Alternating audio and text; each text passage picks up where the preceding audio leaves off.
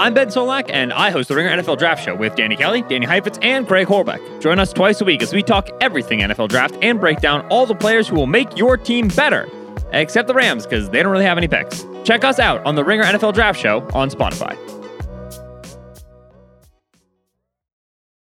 This episode is brought to you by State Farm. There's no better feeling than a personal win, and the State Farm Personal Price Plan can help you do just that. Talk to a State Farm agent today to learn how you can bundle and save with the personal price plan. Like a good neighbor, State Farm is there. Prices are based on rating plans that vary by state. Coverage options are selected by the customer. Availability, amount of discounts and savings, and eligibility vary by state.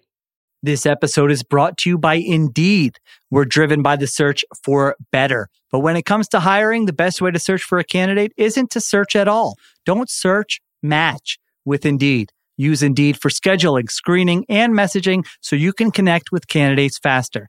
And listeners of this show will get a $75 sponsored job credit to get your jobs more visibility at indeed.com slash ringer NFL. Just go to indeed.com slash ringer NFL right now and support our show by saying you heard about Indeed on this podcast. Terms and conditions apply. Need to hire? You need Indeed.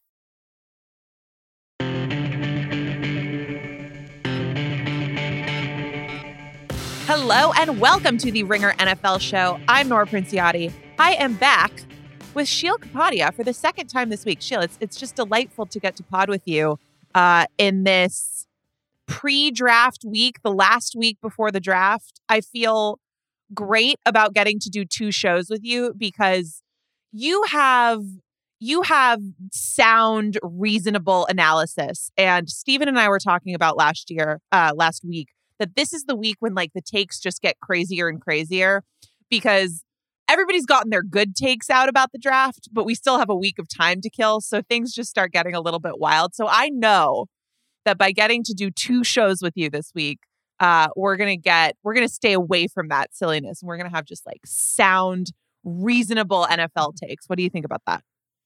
Yeah, I think there's there's like a fatigue, and so there's so many people analyzing and talking about the draft that if you want to stand out, you kind of have to, you know, if, if there's something you feel sort of strongly about, like I think you and I are similar, like we would probably explain it in a way that people realize we feel sort of strongly about this, but you know, there are others who just you feel sort of strongly, just take it all the way. That's not a bad uh, career move. But yeah, the rumors are flying.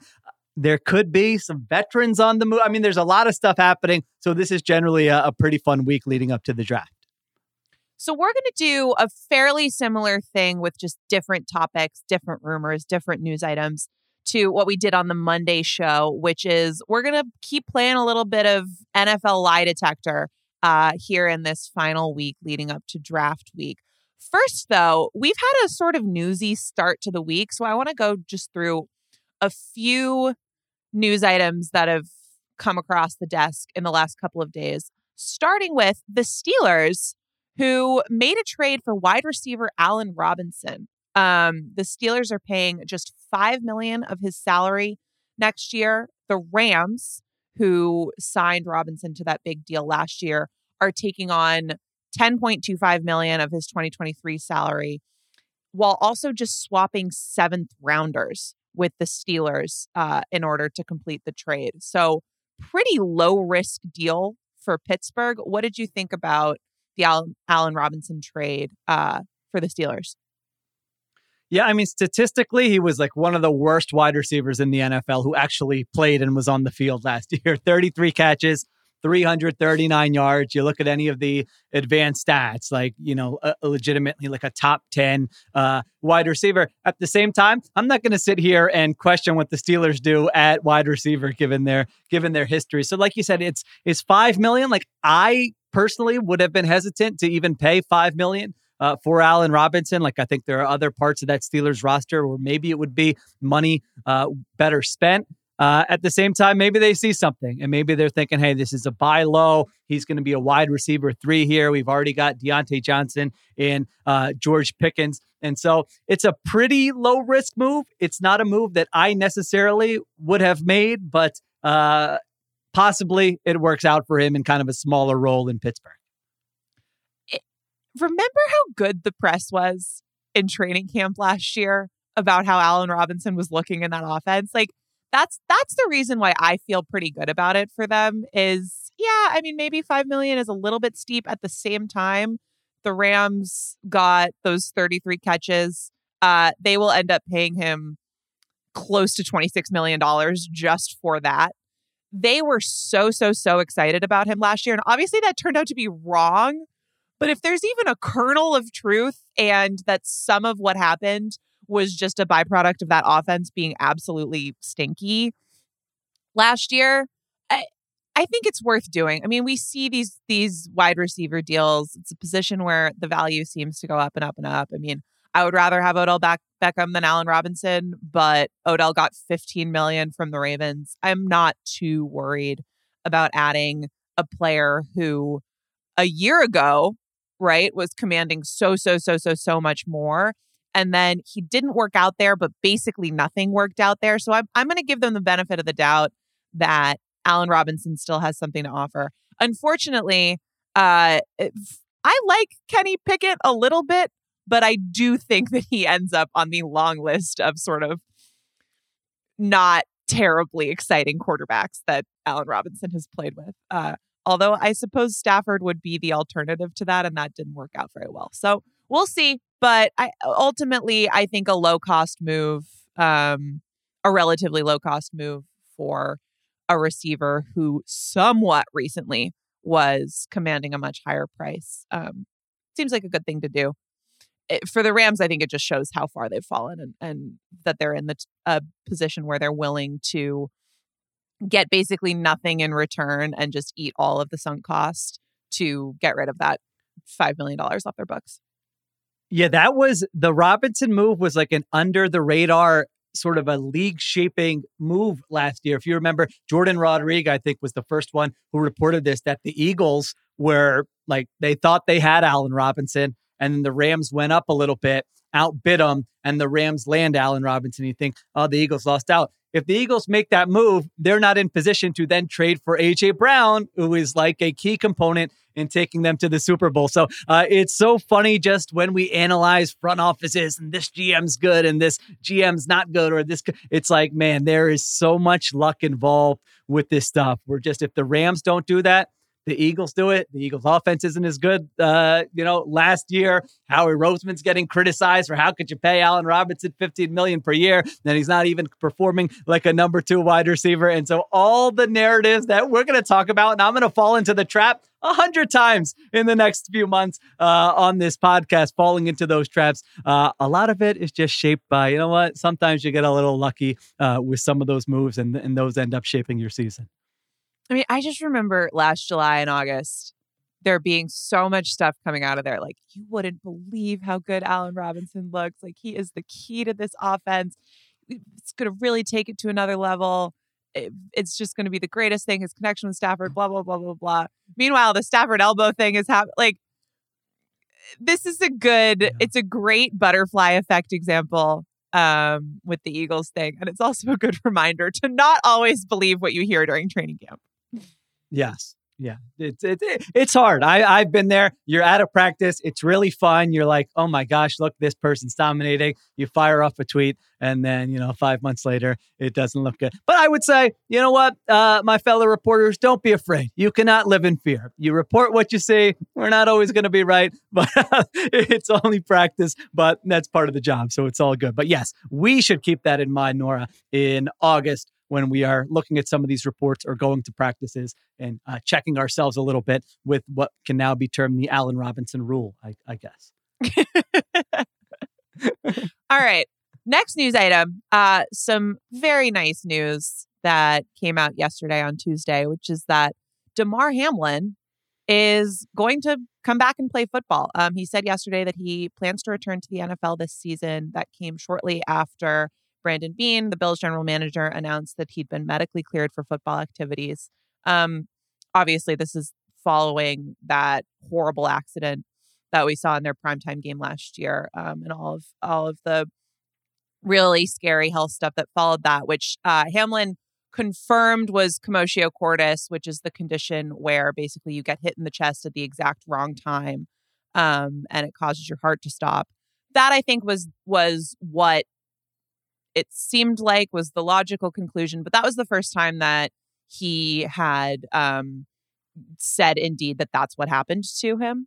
Um, it, eh, good for him. That's sort of all I all I have on this. He, you know, there is some weirdness making this about football, at least for me, but he was off to a really promising start in his career and more than deserves to live that out if if that's what he wants to do. And it's just great he's in a position where that's possible. Yeah, like you said, it's not our decision or choice about whether he should play football or not. It's. It's uh, undeniably amazing news that a guy at 25 years old gets to choose his path in life and what's going to make him happy after he was fearful everyone around him was fearful we were fearful that his life might not be the same that he might be near death on that football field which he was so just the idea that he has all options available to him now, whether he continues to pursue this, whether he does uh, something else after he gets back into the mix a little bit, whatever. Uh, but those choices are available to him. And man, uh, that night when we were all just watching that, to say that, all right, on April 19th, he's going to be fine. These options will be available to him.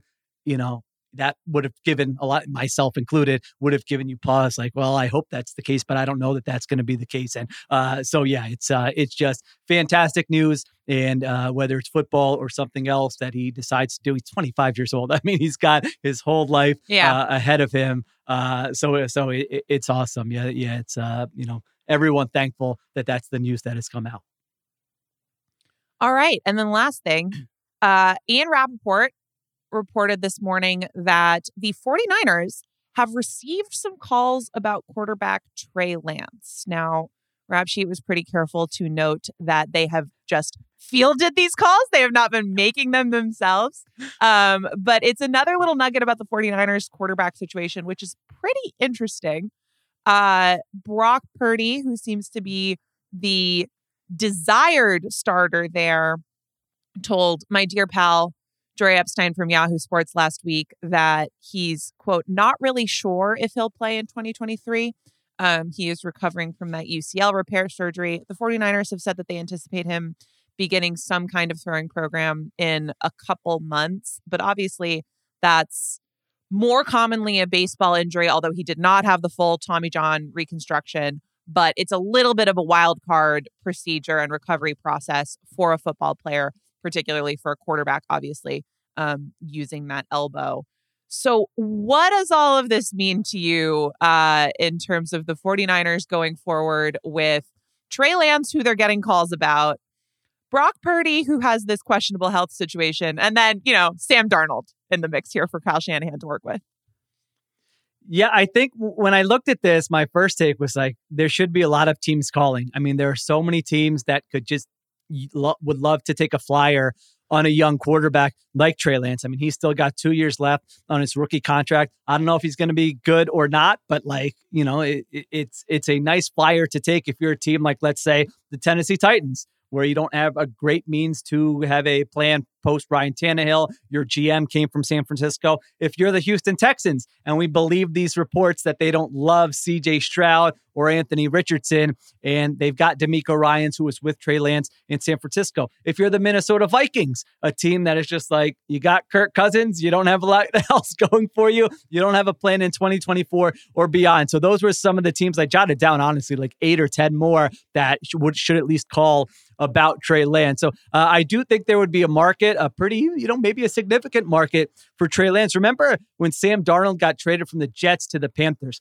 That was after three years of statistically being one of the worst quarterbacks in the NFL. And the Jets yep. got a second and a fourth round pick for Sam Darnold. So, like, could you get a second that turns into a one for Trey Lance or something? I mean, uh, maybe. So that's one end of it. And then the other end is what you mentioned the 49ers. Like, I don't know what they're going to do. You know, to me, they would have to be really motivated to to trade Trey Lance, given Brock Purdy and the uncertainty around that injury. I know they signed Sam Darnold, but if I were them, I'd be like, we got Lance on a rookie contract.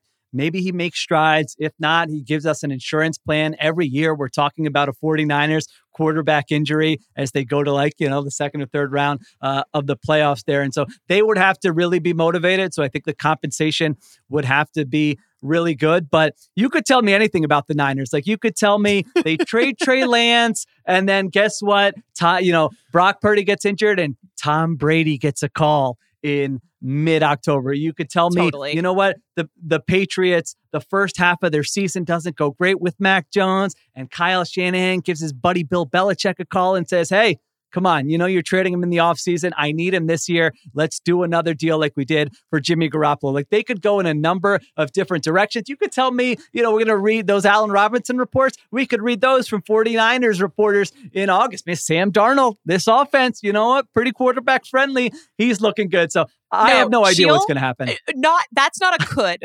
That is going to happen. And I need you to look me in the eyes right now. We all need to do this. We all need to go through this exercise. We're not going to fall for it. Nobody's going to fall for it. We cannot do this because there is a 100% chance that during training camp, Sam Darnold has mm-hmm. not been a good quarterback in the NFL, but he is a relatively experienced guy who has a history of when the bullets are not flying quickly, when it's not a real game situation with real pressure, he can look real good. And he's going to get in that Shanahan offense. And we are all going to convince ourselves of something that will burn us just yet again. We cannot do it. I'm going to start pounding the table on this right now. Yeah, you- you're right. I'm with you. I won't do it. We won't do it. Uh, there will be. Pe- you're right. It's not a could. It is a will happen. Especially he he showed some of those flashes last year with the Panthers. Now you put him with Shanahan. That absolutely is going to happen. So, um, I don't know. This is I, I don't know. What is your sense? Like I kind of feel like a team might get pretty aggressive, and we're going to look at the compensation and go, "Whoa, they gave up that for uh, a guy who started four games." in two years. But I look at some of these teams and they have connections to them and they could see the upside and they could see the rookie contract and they could really talk themselves into it. What, what do you think? Are we going to, is this going to be something where there's actual movement bef- before the draft or I guess even after the draft?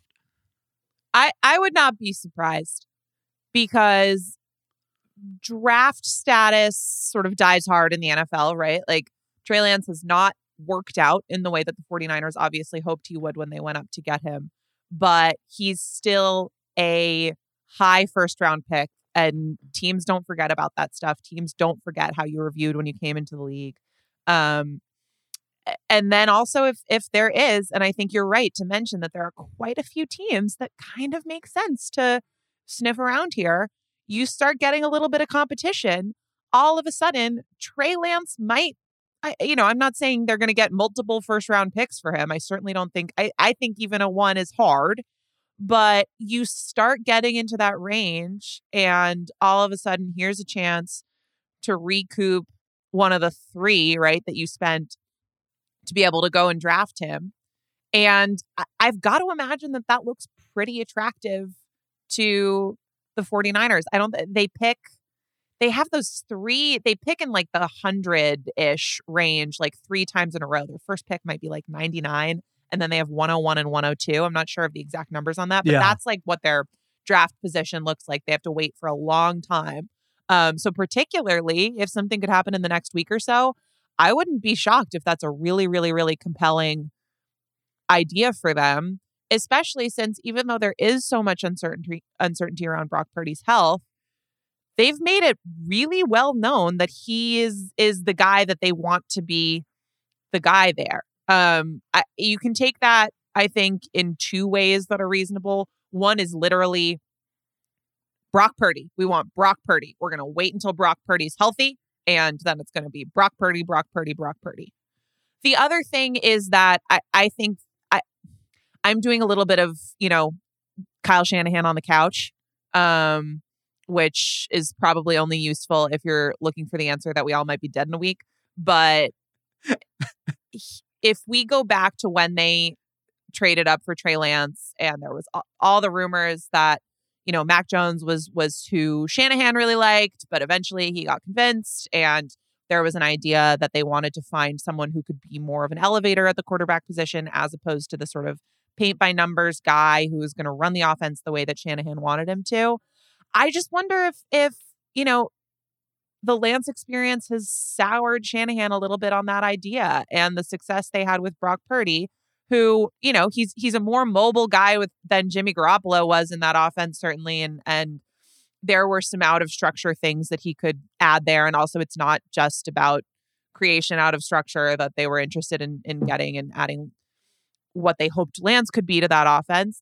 But I wonder if if you're Kyle Shanahan right now, you're sort of reverting to that, you know, man, I'm really good at this and I can make Brock Purdy or Mac Jones, or I'm not saying in, you know, in, in this world, but like a Kirk Cousins or an unretired for the second time Tom Brady look really, really good. And I would just rather try it that way than mess around with with this idea that we could get more explosive and and more dynamic um but not be able to execute sort of the the ABCs of that offense quite as well. I, I just wonder if he's gone back to that philosophy, which I think would be one another indicator that they might be willing to get a deal like this done and then two might have some influence on okay what are they looking for in return i still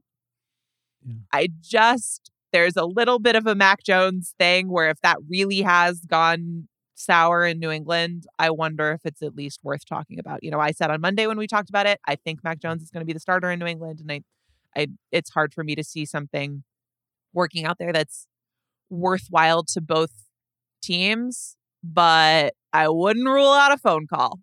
That's all I'm saying.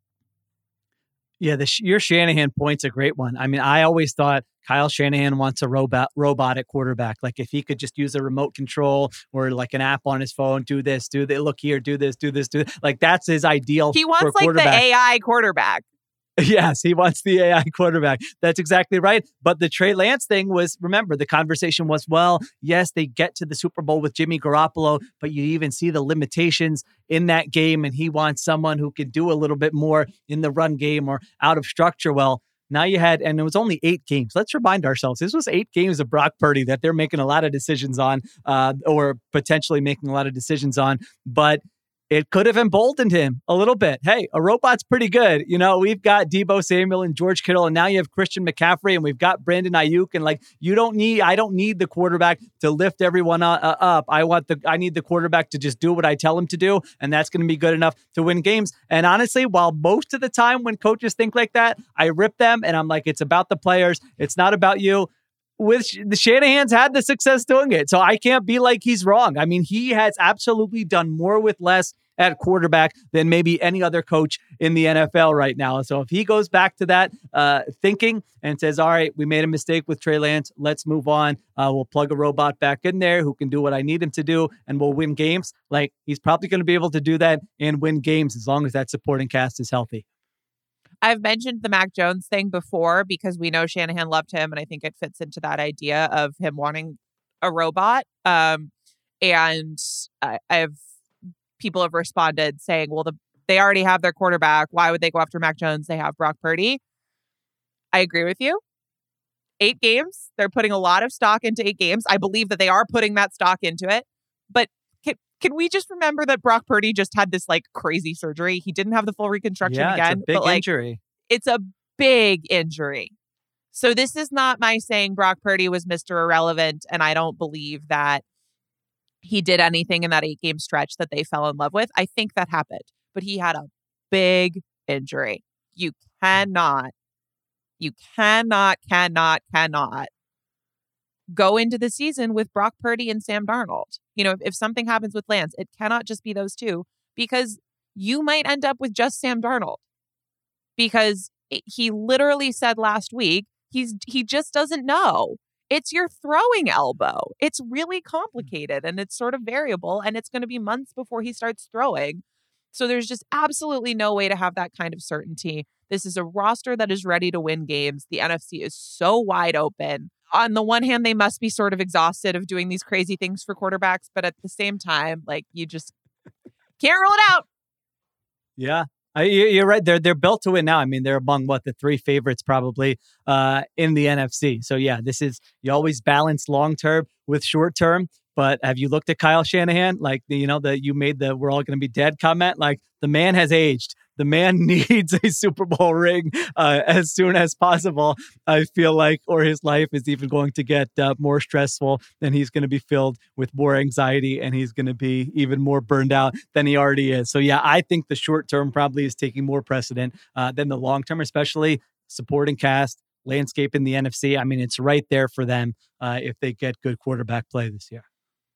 He's his, his hair is doing the first term Obama thing. You get a little worried. All right. We're going to move on to our lie detector segment after this short break. This episode is brought to you by State Farm. There's no better feeling than a personal win, and the State Farm Personal Price Plan can help you do just that. Talk to a State Farm agent today to learn how you can bundle and save with the personal price plan. Like a good neighbor, State Farm is there. Prices are based on rating plans that vary by state. Coverage options are selected by the customer. Availability, amount of discounts and savings, and eligibility vary by state. This episode is brought to you by Indeed. We're driven by the search for better. But when it comes to hiring, the best way to search for a candidate isn't to search at all. Don't search, match with Indeed. Use Indeed for scheduling, screening, and messaging so you can connect with candidates faster. And listeners of this show will get a $75 sponsored job credit to get your jobs more visibility at indeed.com slash ringer NFL. Just go to indeed.com slash ringer NFL right now and support our show by saying you heard about Indeed on this podcast. Terms and conditions apply. Need to hire? You need Indeed. All right, we are back. And Sheil, this is the best part because you're you're going to set me straight on what's going to happen with all of these big, high profile, hot topic NFL stories. You're going to be able to tell me exactly what's going to happen around the league. Uh, and so I'm going to start with the story that has been a story, even though absolutely nothing has happened for a month now, which is Aaron Rodgers.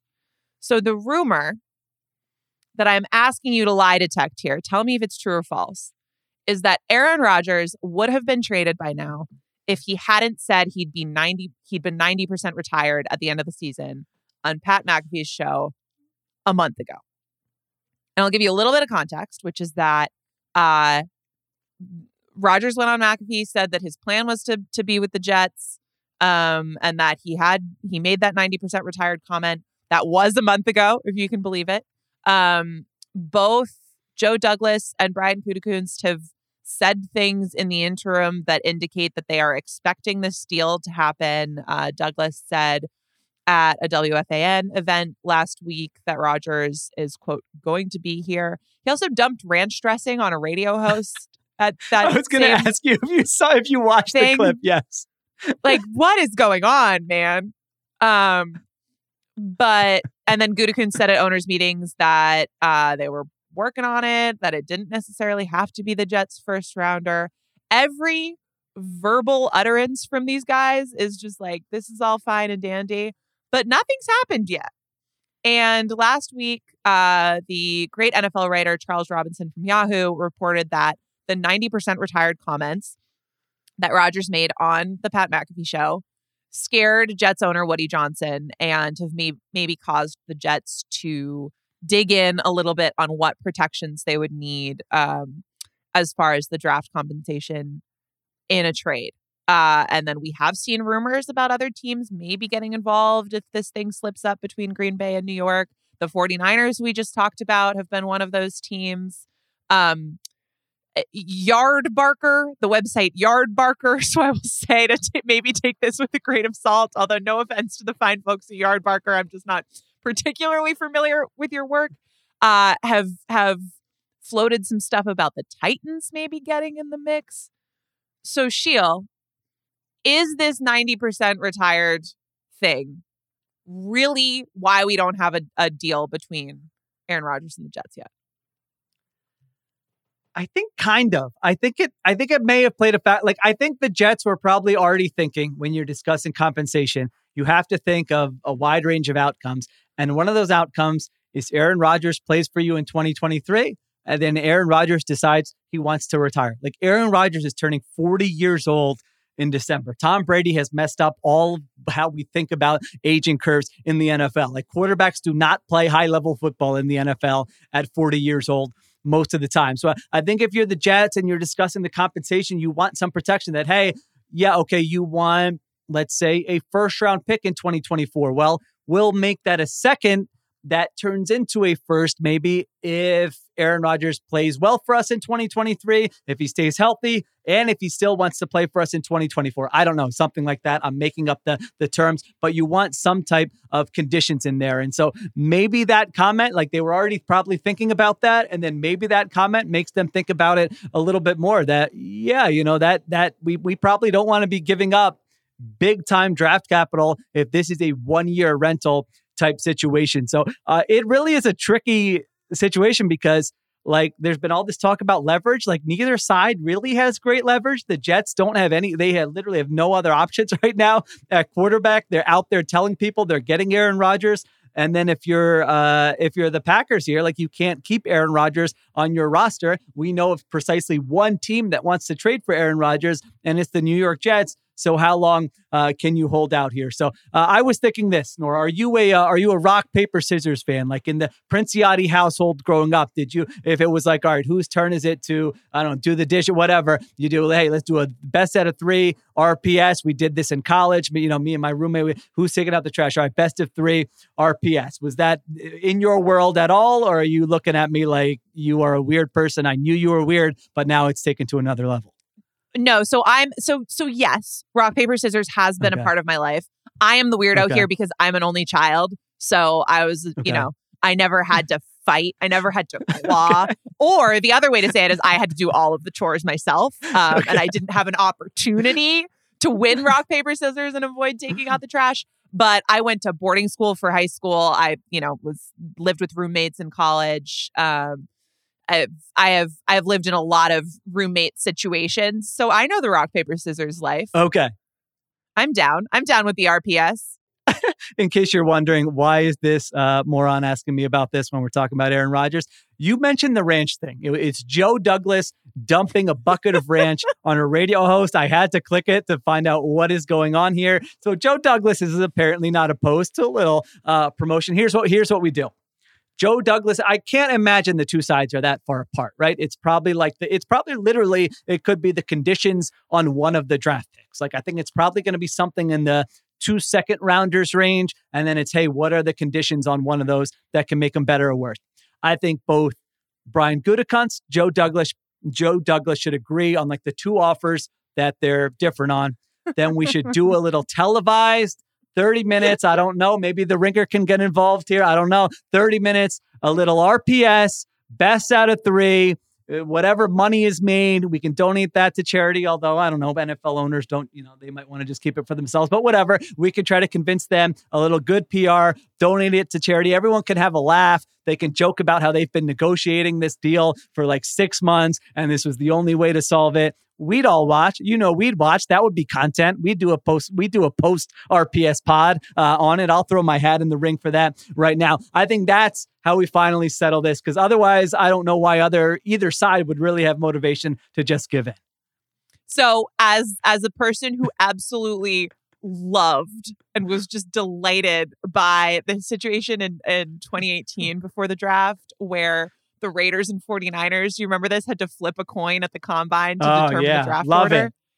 It Love was it. so dumb. It was the greatest thing ever because they had like they built like a ring. I think they did it where um because that was what it, they did it in the old bench press area and you just had like these prospects finishing their bench presses.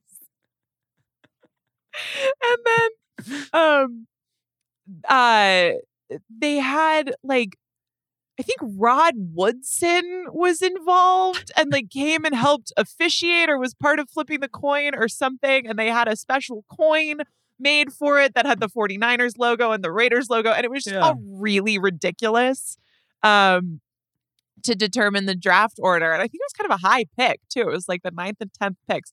I loved that. And this reminds me of that. So I'm totally in on it. Uh, the thing that I think we need to have happen is we got to get the competition committee involved first just to determine what I view as the um the most controversial rule in the rock paper scissors universe, which Mm. is rock paper scissors shoot, or do you display on the final count? Do you have a, do you have a, a viewpoint? Do you know what I'm saying? Yeah, yeah. I well, the first one there was what I do: rock, rock, paper, scissors, scissors, and then on shoot, you're showing the rock, paper, scissors. So uh, I can he- I can head up that competition committee meeting, and we can be in and out of there in uh, ten minutes. But if we want to do it at like the you know a nice hotel or something and get lunch catered just to talk about it, I'm in on that too. I'm very much against the philosophy that you display your rock, paper, or scissors on the third, um, on the scissors. Okay, yeah. But I no, do. I've I've uh, come yeah. across people in my life who uh, Okay. subscribe to this view, and I just I think it's I think it's blasphemous. It's like the fumble out of the you. end zone rule. It's just the most. It's the least popular rule in the sport. We got to get rid of it. Um, other than that, as long as we've got that squared away, I'm totally on board with this. Uh, I will Settled. ask you because you think that we could settle this uh, with some fun and games. Do you think that they're just? Do you think they're just not fussed about this? I, I am starting to get a little bit of anxiety about this situation just because it hasn't happened yet. Um, but do you think that they're just waiting until, for instance, uh, the day of night two, if it's going to involve those day two draft picks, and that they'll just get it done then, and then it'll all be fine? Or it, I guess implicit in part of this question is that there's some animosity here. I am I am starting to be of the belief that there's tension. Do you think it's just they're not in a rush?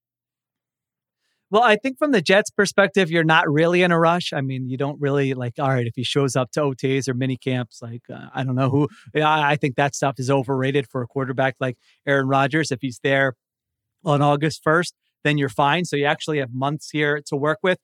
For the Packers, there actually is a football question involved in this. Like, what do they value more? Do they value getting draft picks immediately more? Or do they want to spread out Aaron Rodgers' dead cap hit? Because if they wait, wait till Right, after, after June June 1. first, yeah, then that dead money, I think it's forty million dollars or whatever. They can spread that out over two years. So internally, I'm sure I know that you know they've had those discussions. Well, what do we value more? I mean, I would, you know, I, I don't know. I think if I were Brian Gutekunst, I'd be like, we're trading Aaron Rodgers. Like, I would like to get some players in here uh, pretty quickly and start to build the next era with Jordan Love. But that might be short term thinking. Maybe it's better for them to spread that cap hit out. So uh, I think it's more probably on the Packers side about, hey, when do we actually want to execute this, assuming we can uh, agree on compensation? Whereas the Jets really have, you know, every reason to be patient unless they're worried that like Aaron Rodgers July 15th is going to be like, you know what? It's been a pretty fun summer. I don't really feel like going uh, back to training camp. I'm just going to retire. But he, he'd be giving up a lot of money there. I don't think that's going to happen. So I think the Jets can kind of be more patient, where that, whereas the Packers actually have a decision to make on what they value more. That makes sense.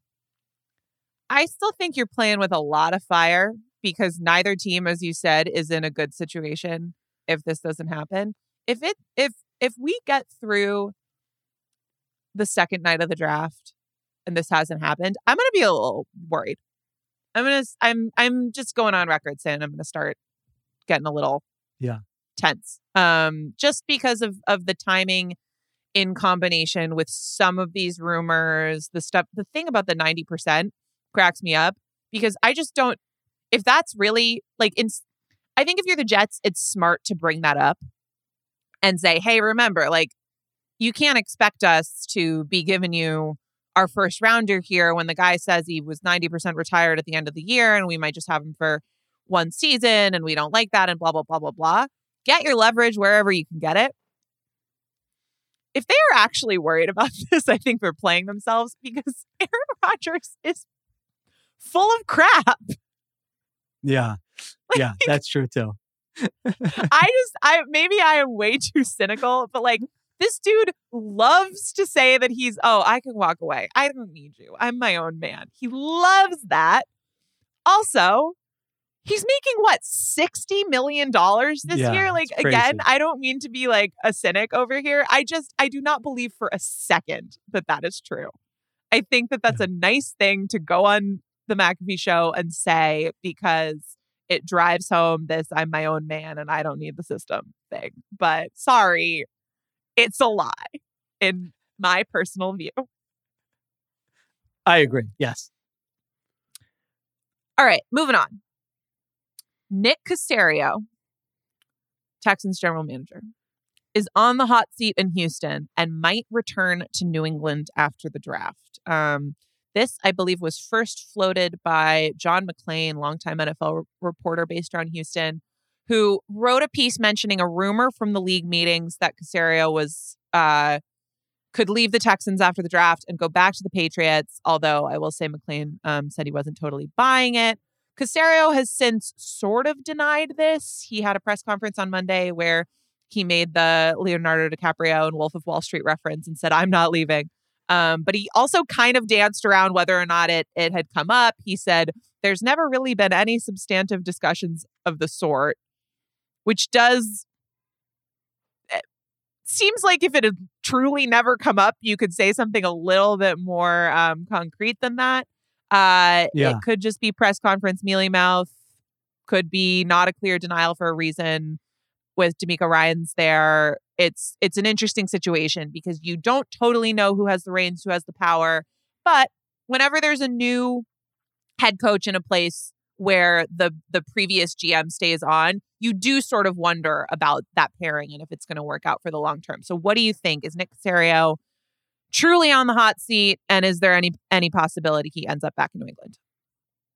Yeah, I would say my lie detector is not going off for the first part of this, maybe for the second part of it. You know, I, I don't know about the uh, New England thing and, and the way he kind of left there and whether they would want to bring him back. But could I see a scenario where he's out of Houston, you know, a, a, month from now? Absolutely. I mean, remember, DeMeco Ryans was a highly coveted head coaching candidate. Like he had options where he could say, all right, I, I can choose where I want to be. I can make certain demands. And as you just said, DeMeco Ryans very well might want to have somebody who he knows better, who he has a relationship with. He might want to open it up uh, to other GMs and bring someone in uh, of his own. That that would not surprise me at all as they start kind of this new era at Houston. And you know, if you're the Texans, like the Nick Caserio thing has not worked out. I'm not saying it's just Caserio. I think they have bad ownership. They had the whole Jack Easterby thing, but you know, you had David Culley, you had Lovie Smith. Now you have DeMeco Ryans. Your team has stunk. It's a terrible roster. There were the Josh McCown rumors a year ago. Did Nick Caserio even want DeMeco Ryan? Well, was that like his choice as head coach? I mean, he might have been pushing for somebody else uh, internally. Like they've really been sort of a train wreck, an embarrassment of a franchise, like one of the worst franchises uh, during this era, the last uh, three to five years or whatever it is. And so uh, I would not be surprised at all to see him go somewhere else and DeMeco Ryan say, all right, I'm bringing in uh, my own person here. I'm the one who's ultimately going to have a lot of say with this stuff, but I need someone to lean on. Uh, that would not surprise me at all. I'm with you. Yeah, if he if it was like, no, this absolutely isn't happening, I think he probably could have come in a little stronger with how he worded those comments. But uh, as you said, sometimes we make too much of press conferences, so maybe it was nothing. But yeah, I would say my gut is tells me like I would definitely go over 50% that this is something that could happen. that Nick Caserio would be gone uh, in a, after the draft. Yeah, I hate the idea of firing a general manager after a draft. I, I think the last time it happened was was uh, Mike Maccagnan. I, I will never understand why teams would think about doing this. I know the work starts a lot earlier in the season, so you sort of don't want to lose that. But just like you're gonna let go of a guy, don't let him make your draft picks. Don't let him make the yeah. number two overall pick in the entire draft and then be like, we don't want your services anymore. Just a weird thing to do. Um, that said, you mentioned Jack Easterby. That was a weird situation. Uh, he and Nick Caserio knew each other in New England, obviously. They came in um, to some degree in tandem. Easterby is obviously no longer there. Uh, he had very close a very close relationship um, with the owner. You don't know how that affects things. And I just think that anytime there's a new coach in the type of position that DeMeco Ryans is in, where there's been a long term commitment, it's just a reasonable thing to buy that that guy might want his his own that that guy has a lot of power within the organization in that moment and that that guy might want someone who he has a say in in picking to be um leading the personnel department. Do you think because I, I love doing the sort of if then thing with these which is like if you think this thing is true you should also think this thing is true. I think if if Caserio is feeling a little bit of warmth in his seat right now I think that adds to the likelihood that they take a quarterback. Because if you take a quarterback really, really high, I think they got to do it anyway. But if you take that guy and he's sort of yours, I sometimes I think GMs do that to to extend their uh, employment opportunities. So I wonder if that plays into that at all. I kind of think that DeMeco Ryans is going to make the decision. Like like you said, it is weird, it is awkward, but I think he's probably leaning on all right. The scouting department has done all this work.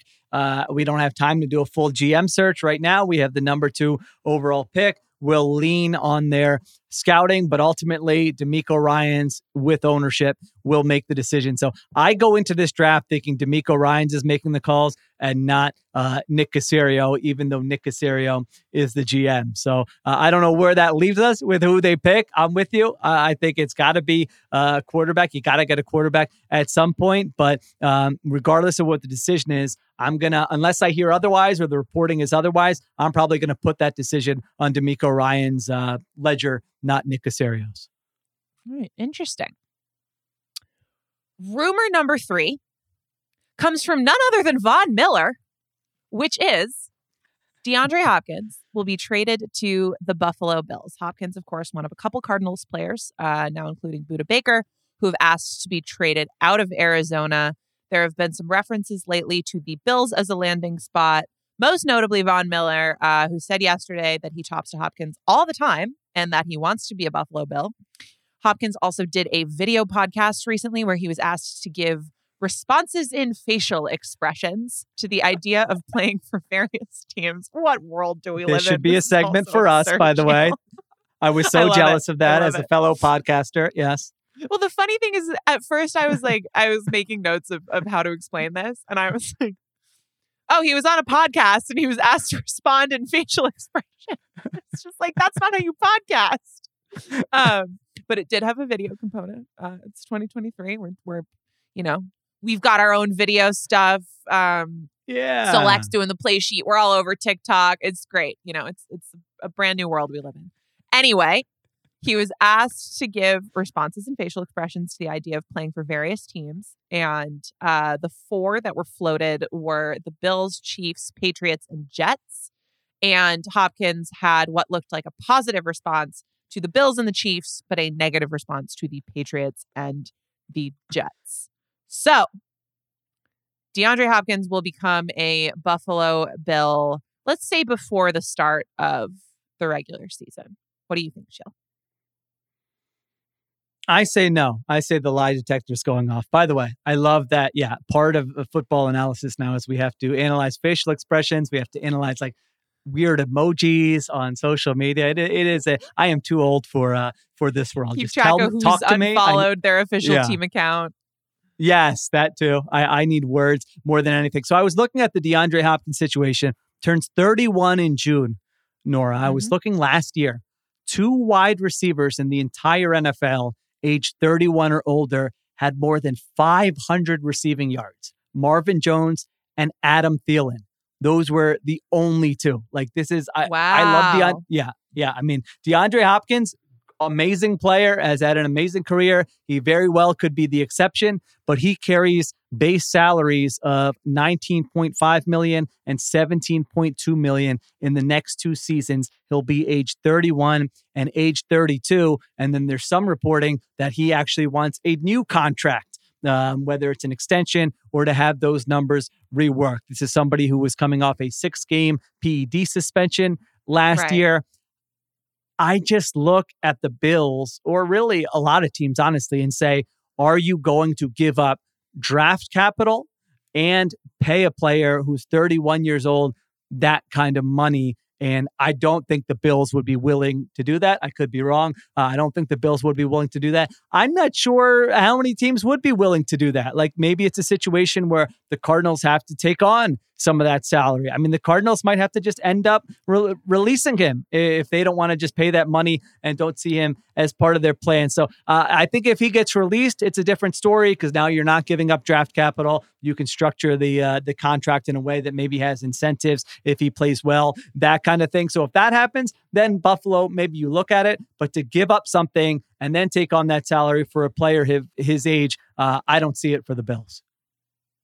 I wonder if where this ends is the Cardinals, in order to get some real draft capital in return, agree to eat some of the salary.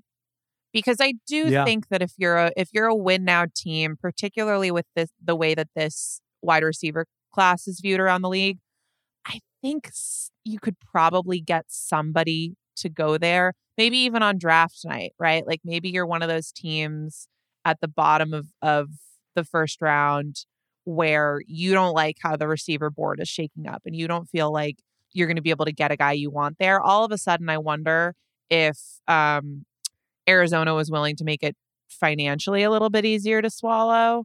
If the idea of bringing DeAndre Hopkins in immediately starts to look pretty good to some teams.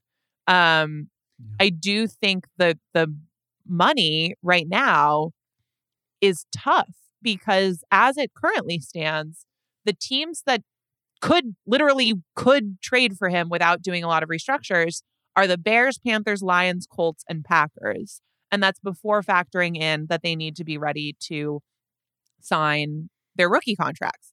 And we know the salary cap can be manipulated, but I do think that right now, the fact that he is owed $19.5 million next year from um, the team trading for him and close to 15 in 2024, I, I think that's an impediment in getting buyers.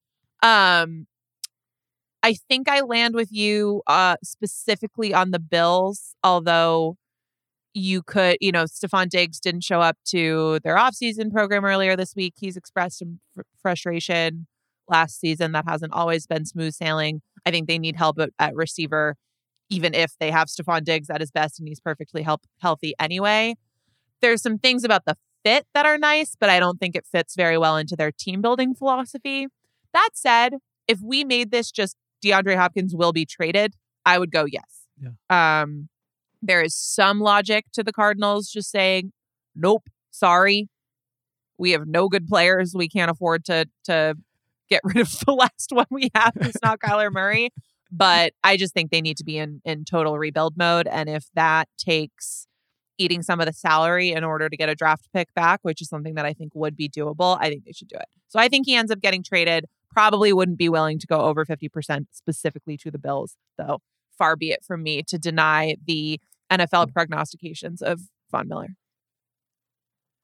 he was very good last year still. I mean, he came back from suspension and had 64 catches for 717 yards in nine games. And if you look at Kyler Murray's splits over the last two years with and without DeAndre Hopkins, like he had been a huge difference maker for that offense. So, yeah, you could be right. If a team can kind of get there into talking themselves into just sort of a one year commitment uh, somehow and not have to give up much, then maybe there would be uh, more of a market. And your point about the draft class is a good one. Yeah, it's not like I don't think teams are going into this thinking they're getting a great uh, starter in the draft, specifically if you're picking one outside the first round. So maybe that would make him more appealing. It's just the wide receiver market's unpredictable. I mean, we thought Odell Beckham Jr. had no market, and then all of a sudden he gets 15 million guaranteed from the Ravens. So it's it's a good reminder that it only takes uh, takes one team to surprise us with uh, with some of these moves. That's a great point to end on. We will take another short break and then be back to talk about the first round quarterbacks. This episode is brought to you by Modelo. What does a true fan look like? It's cheering the loudest. It's never missing a game, no matter what. And for that, you deserve an ice cold reward because you are a fighter and Modelo is your reward. Modelo, the mark of a fighter. Shop delivery or pickup options near you at ordermodelo.com. Drink responsibly. Beer imported by Crown Imports, Chicago, Illinois. This episode is brought to you by Jiffy Lube. Cars can be a big investment, so it's important to take care of them. I once got a car that I started out with 25,000 miles on. I got it to over 200,000 miles because I took care of it. You know how you take care of a car? You take care of the maintenance, the oil, the brakes, all that stuff. And if you don't, you can have a car just completely fall apart. When your car needs maintenance, head to Jiffy Lube. They provide automotive excellence at speed. Get your oil change, brakes checked, tons of other multi care services. It's all done by expertly trained technicians who actually care about taking care of you and your car. Jiffy Lube, car more. To find coupons and start an instant online estimate, visit jiffylube.com. All right, Sheil, we are down to our final two rumors. Number four that I have for you. More than four quarterbacks will go in the first round of the draft. Now, I think the thrust of this question has to do with Hendon Hooker, uh, who is in an interesting spot 62 on the consensus big board. Arif Hassan um, keeps track of that stuff. I think it's a really, really helpful tool this this time of year, which I think paints a good picture of if he weren't a quarterback, sort of how he's seen as a prospect. This is a 25 year old quarterback with an ACL injury, but there is buzz there is some serious buzz that this guy is going in the first round. Um, Ian Rapoport said the other day that he thinks it's more likely than not that he does. Peter Schrager, who's super tapped in, published a mock draft the other day that had him going 11th to the Titans. Uh, and I've also Ooh. seen Lions, Vikings, Commanders, Saints. I am framing this as a Hendon Hooker question um, because I think for most people, he's QB5 uh, behind Young, Stroud, Richardson, and Levis in some order.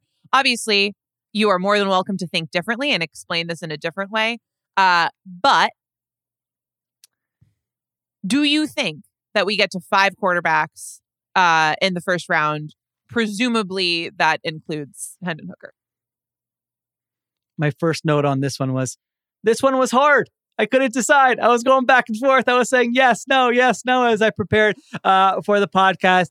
I think I'm going to say, I think I'm going to land on no. I mean, I, I can buy that teams really like Hendon Hooker. I can understand that. I can see that.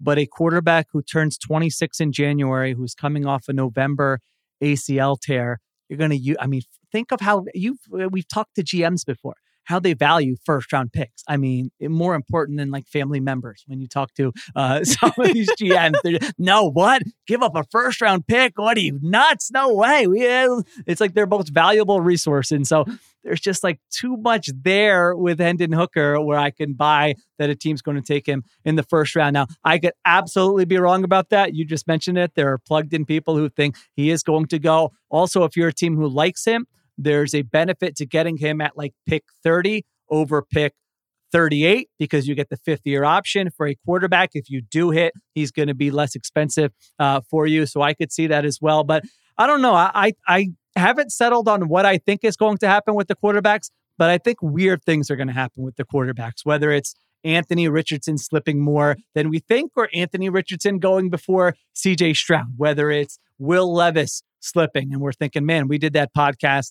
before the draft, and now it's the end of the first round, and Will Levis is still on the board. Could Hendon Hooker go before Will Levis? Like, that seems like within the possible range of outcome. So I have to get all my ducks in a row. We're going to podcast again, I think, on Wednesday, right before the draft next week, where I will come with fiery takes for that show. Here is exactly what's going to happen, uh, my official predictions. But it feels like there could be some weirdness with some of these quarterbacks. Ultimately, I think that no, not uh, fewer than five quarterbacks will go in the first round of the draft. How about you? Where are you with it? So I think you and I disagree on this one. I just think someone does it. I agree it's hard, but I think the fifth year option, uh, especially with quarterbacks, is a real is a really compelling piece to these NFL teams. And I just go down the list of the teams that are going to be drafting in late in the first round who might need quarterbacks now or who might need quarterbacks soon. And I look at the even the Packers at 15, the Commanders at 16, the Lions at 18, the Bucks at 19, the Seahawks at 20, the Vikings at 23, and the Saints at 29, and just go, Mm. I think one of those teams is going to do it. I think one of them, particularly in a draft. And I know we say this every year. I know the league, uh, as it gets closer and closer to the draft, basically every year goes, oh, well, you should wait until next year. These guys aren't the, you know, no one likes this class. There's only 15 real blue chippers. But I'm going to say it again because it is, it, it is what people around the league feel is that in the, the second half of this first round, when you get laid into it, there just aren't that many players who teams are looking at as like real difference makers. It is by the nature of the position easier for a quarterback to become a difference maker if he's even half decent um in the long term than any other player at any other position. I think the league knows this. I think more and more we see um that be an operating philosophy around the NFL and I think it's going to get Hendon Hooker drafted in the first round.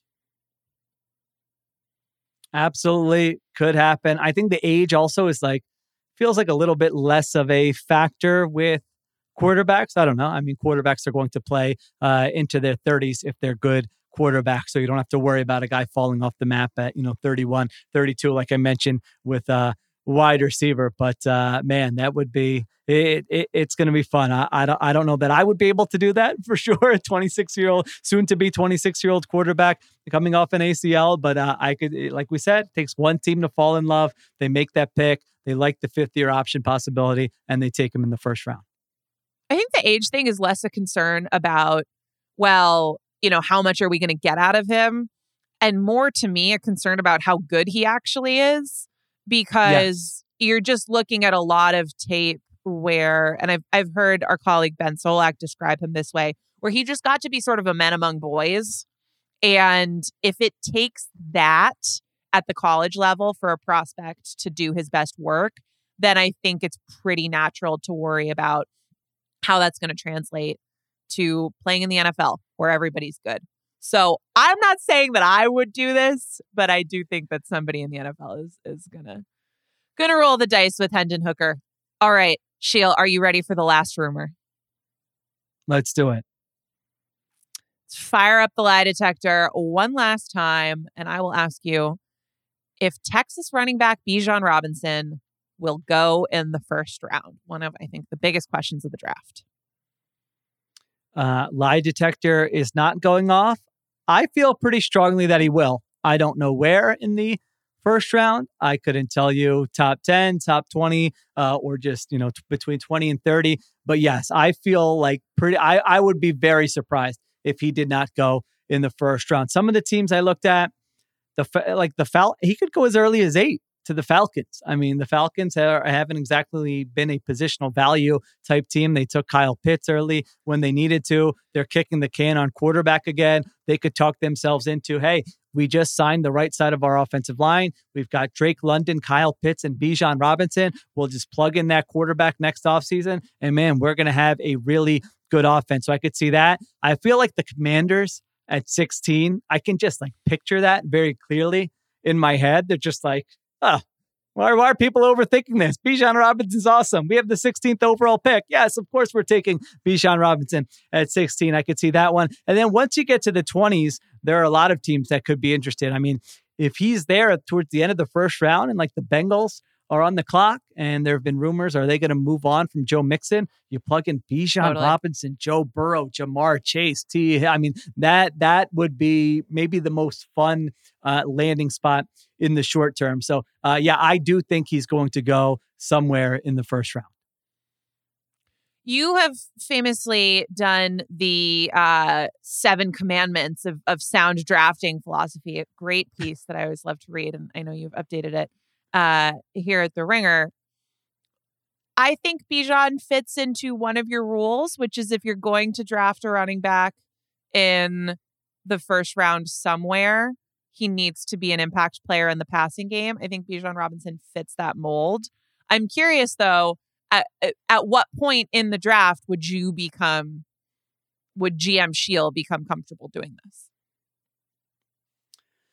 Yeah, I'm I'm usually more on the side of do not take the running back in the first round. And I hate to I'm not talking about like people as commodities, but just in terms of like supply and demand. Like we see it every year that you can get a very good running back for like two million dollars on the open market. It sucks for running backs, but like that's just kind of the way the league has evolved. It's going to be a player who you're not going to sign to a second contract. At the same time, if you draft him in the first round, you're getting four years, you're getting the fifth year option you have the franchise tag in your pocket, like, and that's not going to be a lot for a running back. So you're getting them for six or seven years. To me, it's just a matter of like how much impact can a great running back have over a very good running back and uh, also, like I said, the sort of supply and demand stuff and the opportunity cost. You're giving up uh, taking a flyer on a premium position, an offensive tackle, a corner, a position that, you know, a pass rusher that could help you for if you hit, it helps you for like 10 to 12 years. Now, those aren't every case, but if, you if you're talking you're about saving, upside there,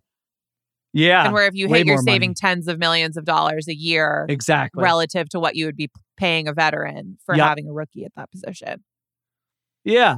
So um, I don't know. I haven't looked at where the exact number would be. I think probably if I were in the 20s, uh, and I'm just like, we have him graded so far and above everybody else. I would be comfortable having that conversation. Certainly in the top 10 to 15, I don't think I would be the GM who would say, yeah, we're using that pick on a running back. By the way, the other thing is we forget this every year because we look at these guys and are like, oh my gosh, he's amazing. He's a once in a generation prospect. Like if you look at the history with first round running backs, like they're not the best running so backs. So was Trent like, uh, Richardson. Uh, Yeah. Yeah. There's a lot of regret. Like if you just look at the list over the last 10 years, uh, are there some hits? Yes. But it's also littered with like, it, you know, a handful of guys who you would say there's no way that GM would make that pick again. So we talk ourselves into these guys. I love him. I, I watch him and I'm like, all right, if you drew up exactly what you want a running back to be, it might be Bijan Robinson. Big, strong, fast, like you said, can catch the ball. Uh, so I hope he lands in a fun offense and has a great career. But that's, uh, you know, I, I also want to check myself and say, well, I could be totally wrong about that evaluation. And he could be more, you know, good, but not like, uh, you know, one of the best three running backs in the NFL. I think you should go in the second half of the first round.